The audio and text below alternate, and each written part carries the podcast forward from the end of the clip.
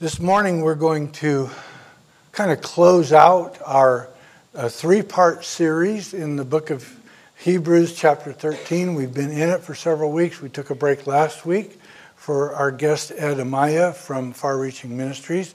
And today we're going to finish that study. And so if you have your Bible, I'd like to encourage you to turn with me to Hebrews chapter 13. And if you need a Bible, the ushers are here to have see to it that you have one and can read along with us. We're going to be reading uh, verse 20 through 25 this morning, and I would like to invite you to stand with me for that reading.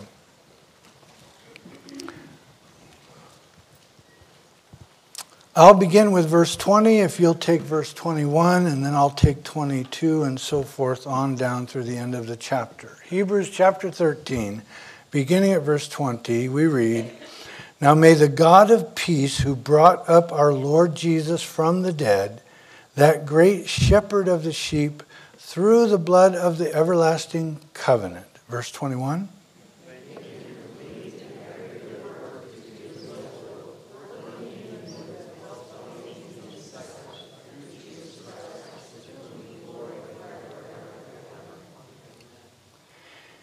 And I appeal to you, brethren, bear with the word of exhortation, for I have written to you in few words. Verse 23.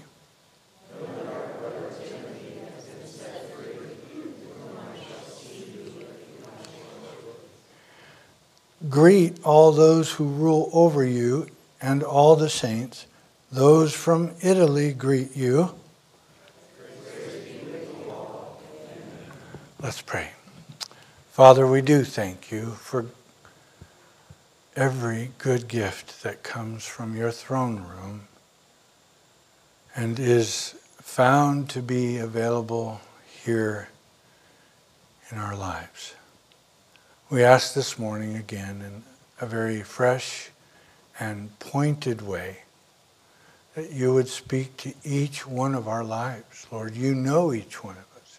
You know where we stand, where we uh, sit, you know, from which perspective we look at Scripture, and you know uh, how our minds often uh, work as it relates to a relationship with you, that, that only through the ministry of your word, and by the power of your Spirit, Lord, we ask that you would Speak to each one of us today. Bring glory to yourself, we pray. In Jesus' name, amen. Amen. Please be seated. I've entitled this morning's message, uh, well, that's not what I was going to entitle it, but uh, Now What God Will Do. And I'm taking that from uh, that first word in the 20th verse as the writer was writing to bring his letter to the Hebrews to a conclusion that he had been he in his opinion he had been writing to them in few words. And you recall that though you and I may look at 13 chapters of, uh, of a book and think that that was few, in his mind, those were few words in order to bring the, the great instruction needed to the Hebrew Christian.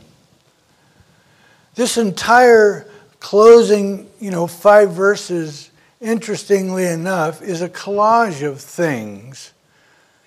It's uh, a blessing, it's a greeting, but it's also a prayer.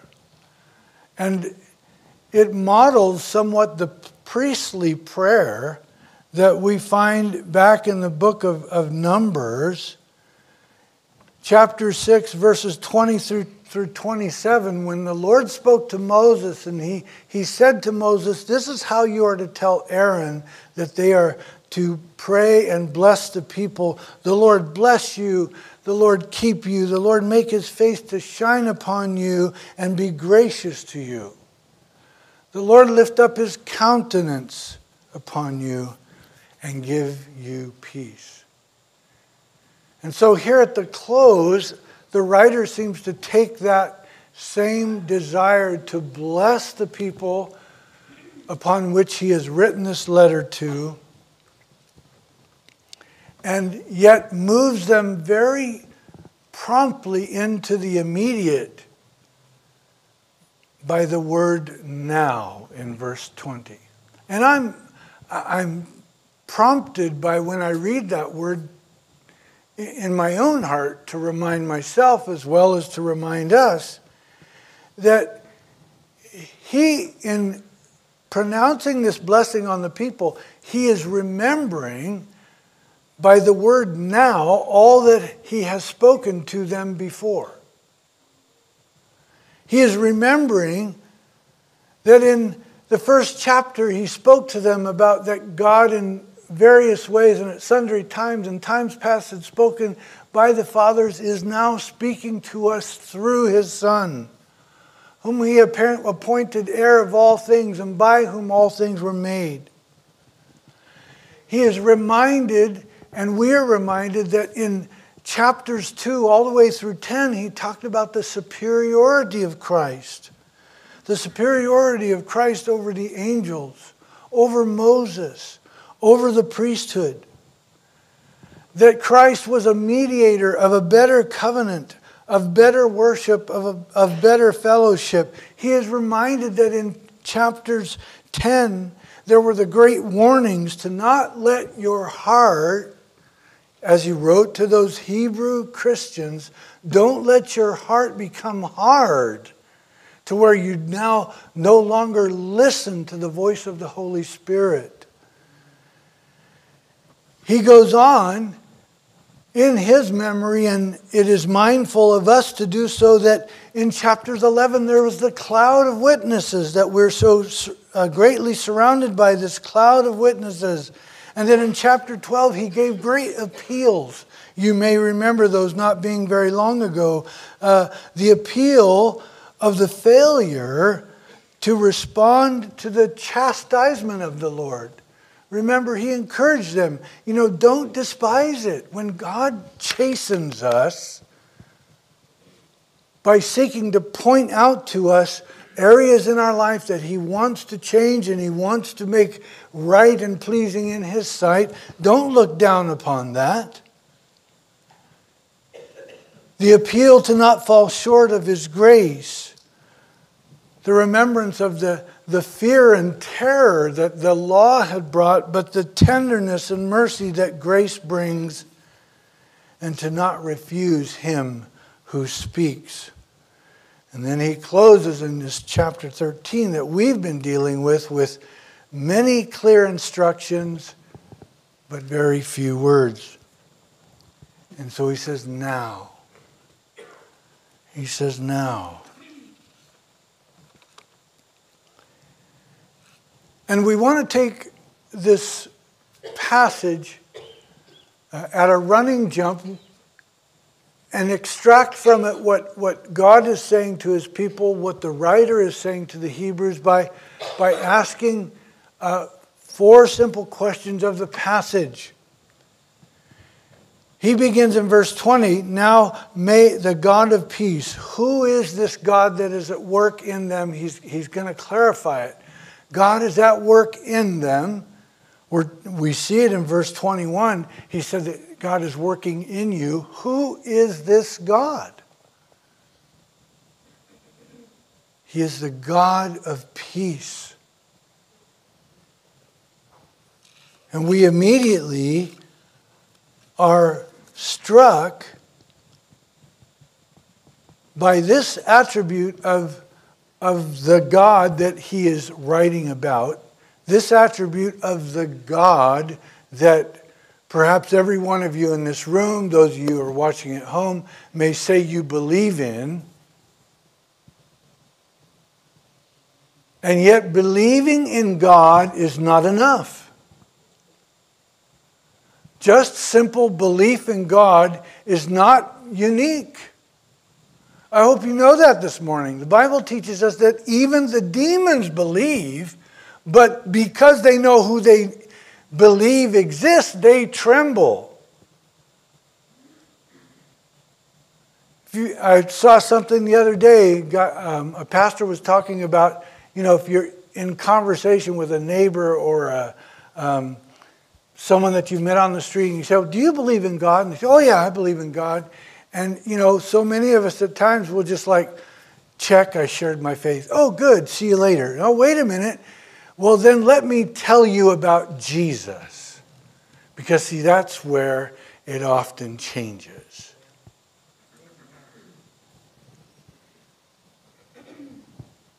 And this writer makes it clear to his reading audience and the Spirit of God to us as his people today that this God is the God of peace, this attribute of him. Did you know that in the most disturbing and distressing of situations, truly, it is only the God of peace that can bring peace to your soul? Hey, ask, ask anyone who's tried other means to bring peace to the turmoil and circumstance around them. You look at, at where our nation is headed, you look at where the world is headed. By the way, um, we here at Calvary Chapel Valley Springs strongly support what God is doing in the land of Israel and the people of Israel, and we applaud that uh, a new government is going to be established as uh, Benjamin Netanyahu was re elected into office. Praise God. But as you look around our world and our country, and, and do you ever like go, oh God, what's going on? If you don't, you're not looking very well because there's a lot of horrific things going on, and yet those things can bring a sense of, of uh, turmoil, they can bring distress and whatnot. But you know what? Hey, that really, for the child of God that knows the God of peace, shouldn't rattle your cage. It shouldn't rattle mine. It's like we're just checking off the boxes till He comes. This is one of the most exciting times in human history to live. It's close, it's coming. I hope you're ready. Because the Bible says that for those who love his appearing, he will appear a second time. The God of peace. You know, this same God of peace can bring peace to a fellowship that has experienced division. A church that has gotten its eyes off God and gotten its eyes onto a whole other lot of things. And, and next thing you know, there's, there's backbiting and bickering amongst the people. By getting our eyes back on God, we can watch God bring peace into the middle of such a fellowship. Or what about the turmoil that you may experience, and I know that I do as well, uh, within you? You know what I'm talking about the, the turmoil of those two natures your fallen nature and your new man. Do you ever wrestle with, with God, I wish I didn't do that again? Or, man, my, I shouldn't have said that, Lord. I shouldn't have acted that way. I shouldn't have treated someone else that way. Every now and then I'll just walk, wake up in the morning I love my old pastor George used to talk about this. I used to wonder what he was talking about. I thought, man, that guy's a pastor. That really happens to him. And you know, fast forward in window into my life. Sometimes I'll wake up in the morning. I just got a bad spirit.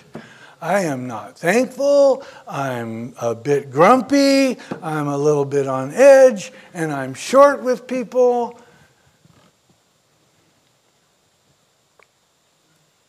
And I I wonder if you ever struggle this way is that this old nature in you rears its ugly head and you want to be more like Jesus, and yet the things I do, I don't want to do, the things I don't want to do, that which I do, oh, wretched man that I am, who will deliver me from the body of death?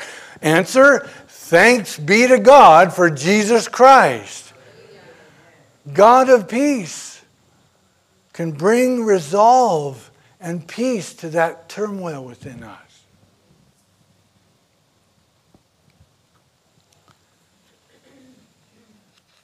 I was struck by Romans 16:20. Uh, Paul said, and, and the God of peace will crush Satan under your feet shortly. Well, he doesn't sound very peaceful there, does he? He's like, Romans 15 33, now the God of peace be with you all. Amen. Philippians 4 9, the things which you learned and received and heard and saw in me, these do. Paul's saying, Look at what I've written to you. Look at how I've acted amongst you. Look at what you've learned from me. Do these things, and the God of peace will be with you.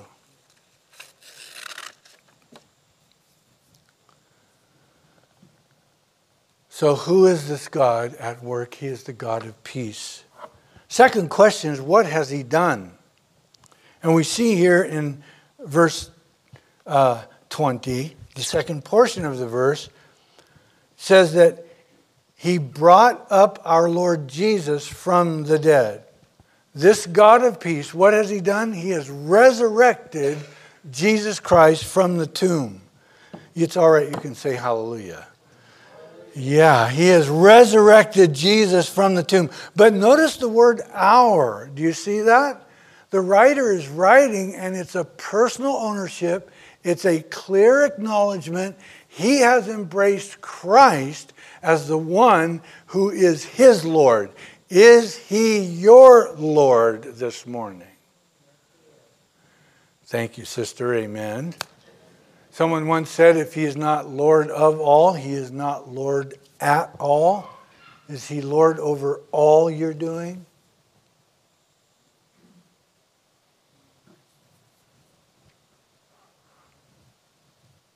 For this God of peace has resurrected our Lord Jesus from the dead. And then he gives the writer a description of Jesus, this one who has been resurrected from the dead.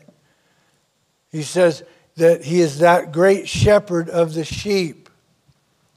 And we'll talk about that for a minute, but as we before we just move past the resurrection, you know, we talked about the, the cross being a centerpiece to the gospel, and right alongside that is the resurrection of Jesus Christ. Buddha has not been resurrected, Mohammed has not been resurrected. There's only one mediator between God and man the man, Christ Jesus. There is a song that has hit my heart recently, and it's not a new song, it's a year old or so. Uh, but I found it and I've been listening to it. Uh, the title is called Thank You, Jesus, for the Blood Applied. It's by a Christian artist, female artist named Charity Gayle.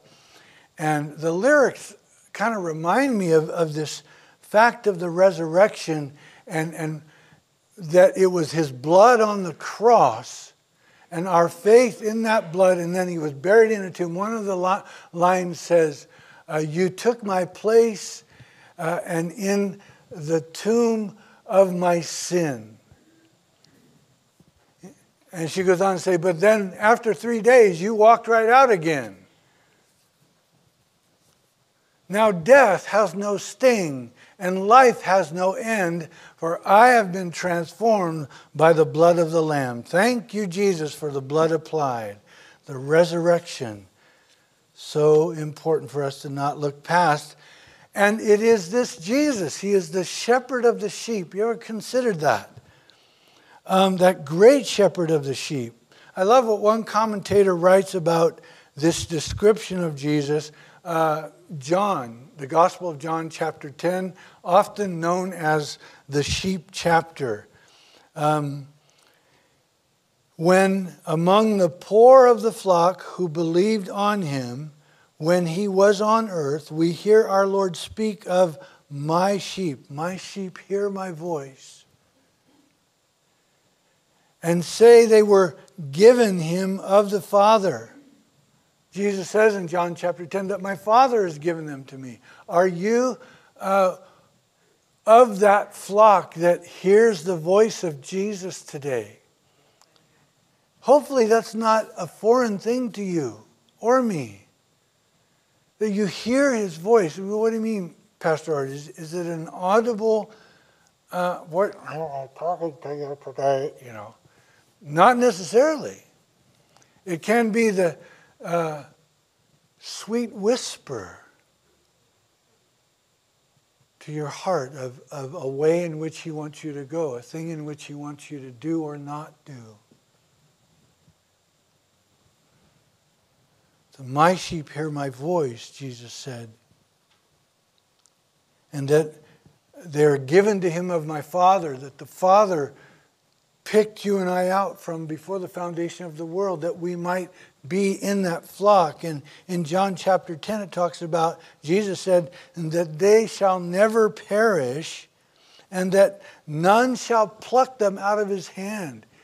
Impossible, scripture says, that someone, the adversary of God Himself, can come and just take you out of the hand of the Savior if you're firmly in His grip.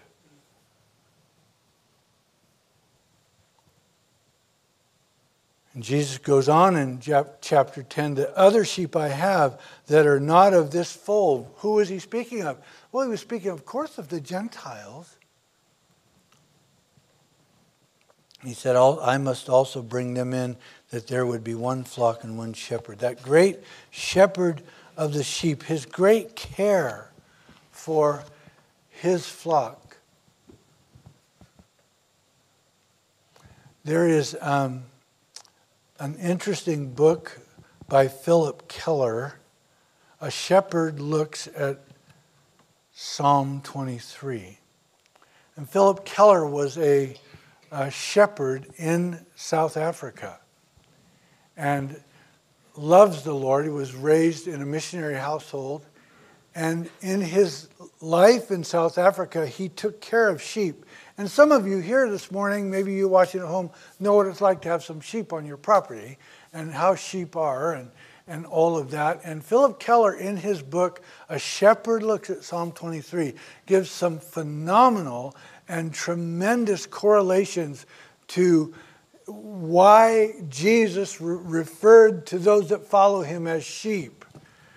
Now, don't shoot the messenger, but we know that sheep are pretty dumb. And we know that they're often inclined to just keep grazing and go over the other edge where they're not supposed to go.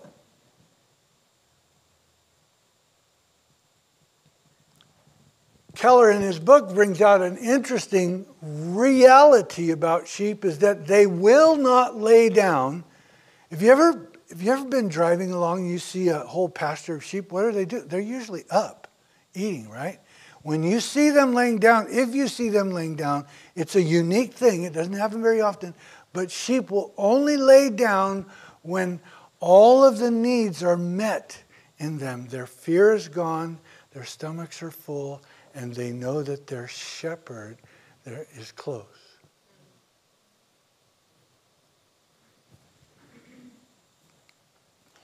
And the Gospels tell us that, that Jesus you know, when he looks out and he sees the flock and, and he sees he's, he sees that one is missing, that he will leave the 99 and go after the one. Someone illustrated it this way that if you were to put like a thousand uh, cotton balls on a table and put them in a square, and you got a thousand of them there, and you look at it, and then someone says, all right, turn around, look the other way, and someone reaches in and grabs one, one out of a thousand, make it a million, however many, and just kind of squeeze it together. If you turn back, could you actually see where that cotton ball is missing? No, but Jesus does. And the scriptures tell us that he goes after that one. He goes after you and me, when, kept us in his view because of his love for us.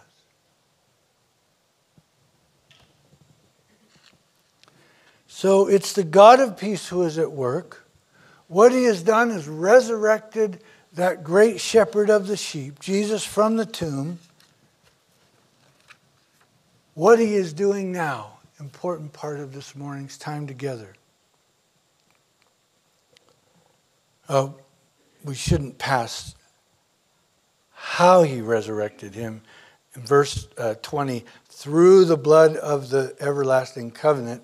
Interesting, you might circle that word before we go on to the third question. Um, it's important. In uh, the Greek lexicon, you will find that that word is actually en, meaning in. And so, uh, New King James and uh, King James renders it through the blood of the everlasting covenant, which is a questionable, it introduces a questionable thought. Maybe you've never looked at it and thought about it, but actually, if Jesus was resurrected through the blood of the everlasting covenant, it would imply that there was a need for the blood to be applied to him, but he was sinless. So the word in, in the blood of the everlasting covenant, gives us a better picture that before the foundations of the world, there is a covenant between the Father and the Son to rescue humanity, of which it would be necessary for Christ to go to the cross, to be buried, and to be resurrected from the dead through, or rather, in the blood of the everlasting covenant. Now, here's what he's doing now. And this is what the writer is trying to get to, to his reader. So that's all those things what have happened. Here's what he's doing now. Verse 21 that he would make you complete in every good work to do his will, working in you what is well pleasing in his sight. Stop right there. So here's what he's doing now he is making you, O Hebrew Christian that you are, who at times were wondering should you falter back and forth from the law to grace, don't go back. Don't, don't refuse to hear him speak to you now. And then fast forward to you and I as Christians this morning on November 13th, 2022, he is making you complete. Actually, Colossians uh, 2.10 says that in him you are complete. So there's these two truths that the New Testament are telling us are happening with it. In Christ I am complete. And here the author of Hebrews is praying that the God of peace would make you complete. Which one is it? Answer yes. Both. For in Christ I, I am complete as it relates to how I will be received by the Father in eternity. There's nothing else needed for my salvation. In Christ, I am complete. And now, as that salvation is worked out in me, work out your salvation with fear and trembling. As that salvation is worked out in me, I am being made complete. Make sense? So, he's making you complete. The word is katarizo, actually perfect. He's making you perfect, which often many will read that in the various versions that perfect is used, and just all of a sudden they're slain with guilt. Oh, I'm not perfect. No, you're not. I'm not. Thank God. No, he's talking about whole. He's making you whole and complete. Uh, actually, another rendering of the word is through repair. He's repairing us. Oh my goodness, we were broken, and He's repairing us. You might say, that's offensive. I wasn't broken. Okay. Then maybe He's not repairing you. But I know that there's a lot of repairing going on as God works to make you and I complete. Notice in every good work. We're still in verse 21. In every good work.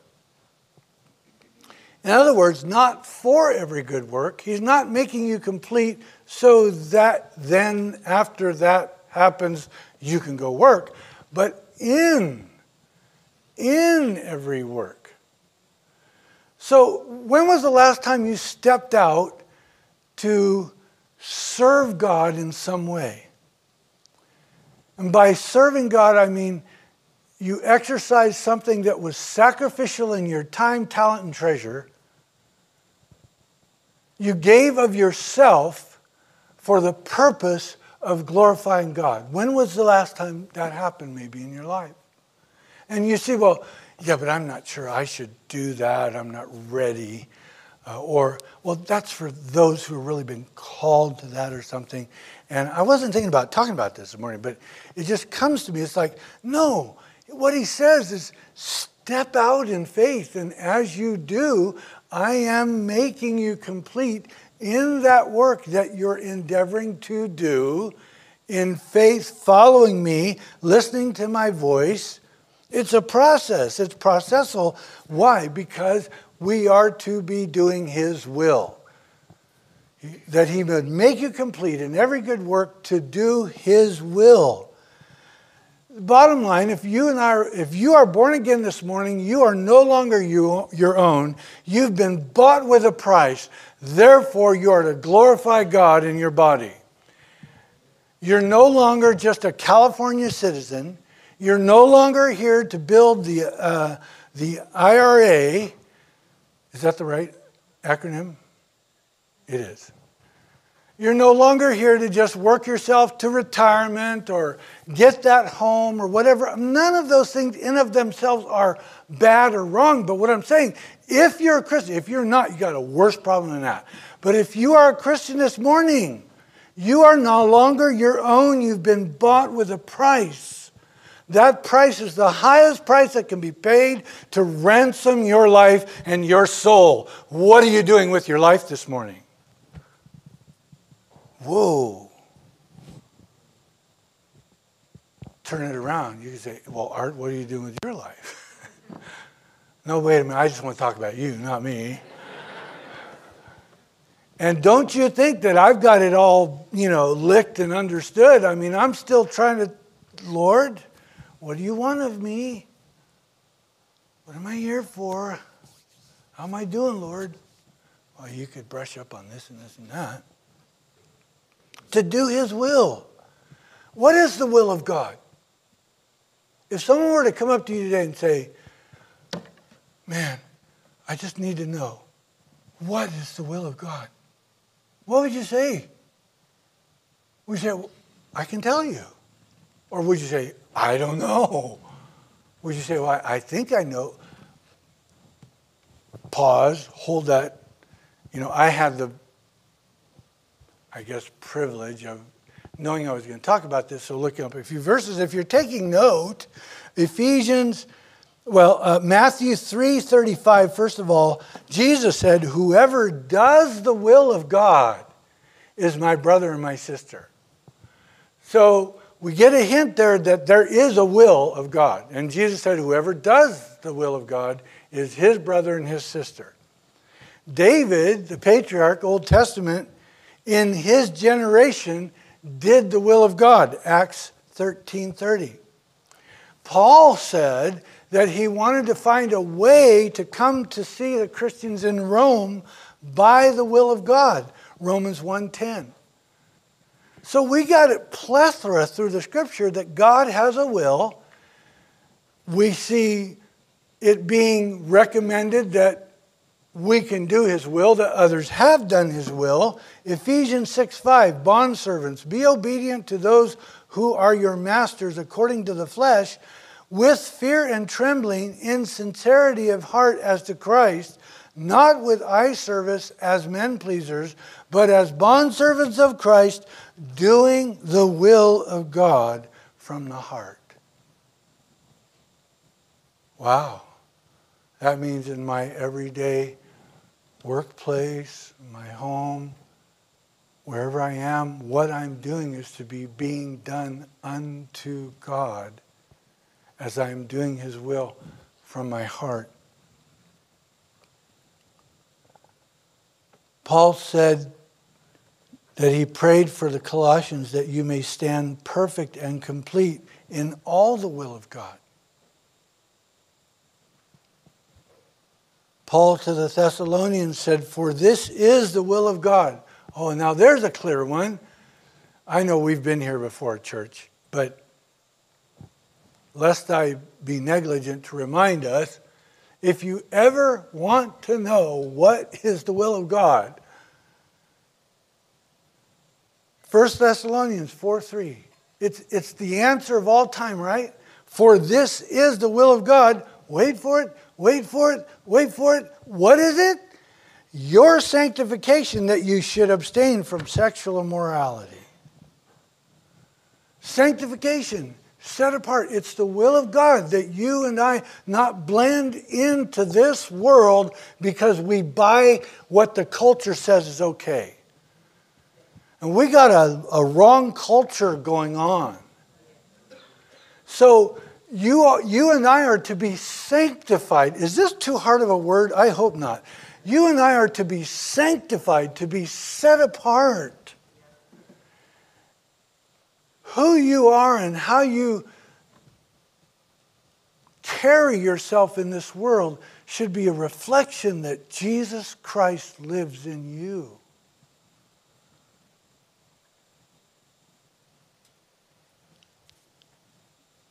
And He's working on us, right? He's making us complete in every good work to do His will. Now, this, this is the part that got me, and I guess I could have stayed on this all morning, and here I'm just about out of time. But notice that it says, in verse 21, it says,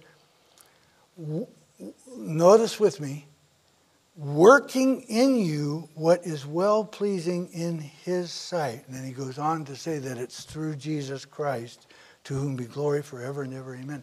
Working in you that which is well pleasing in his sight. What's important about that? Well, what's important about that is that you might, you and I, might not really like what God is doing in us to be pleased with us in His sight.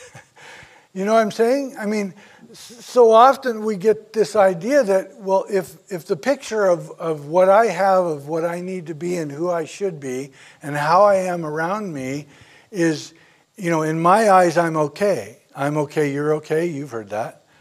Okay, so if in my eyes I'm okay, then it's kind of like, well, what are you doing, God? You I mean, really, come on, what are you doing? And, and there's sometimes these, you know, circumstantial things that he's seeking to bring change, relational things that he's seeking to bring change.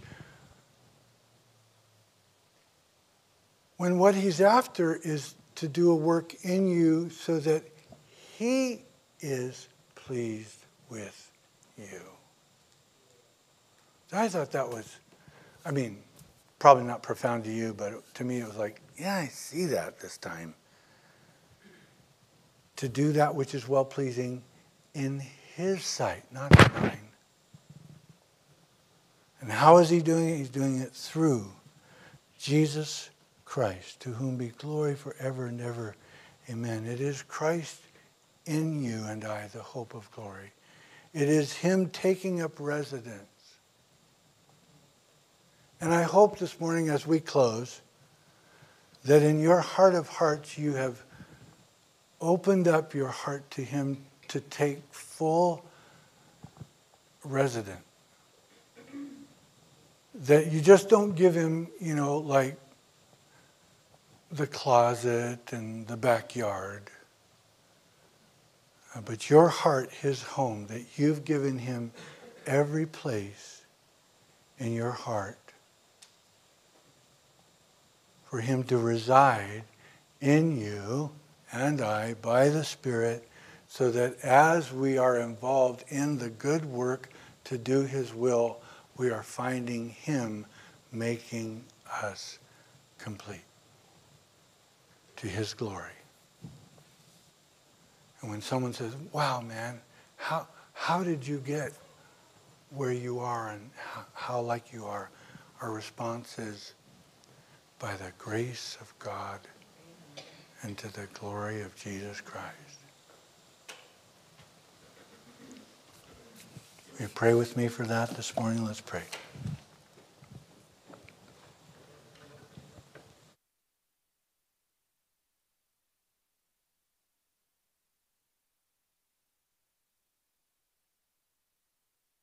Powerful and, and intimate and deep exhortations that the writer has given, that those that were intended to read this letter must have been cut to the quick, as we this morning also are cut in our heart.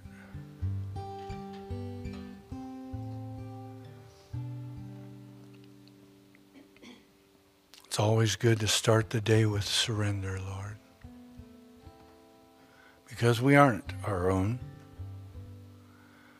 We surrendered our life at the cross where you surrendered yours. This morning, in a fresh act of surrender, Lord, we who are here, we who know that you're working on us and in us. Welcome that. Keep having your way with us, Lord. Sometimes I know I'm stubborn. I can't speak for others here, but Lord, keep having your way. And we'll give you the praise. For we ask it in Jesus' name. Amen. Amen. Let's stand and we'll close.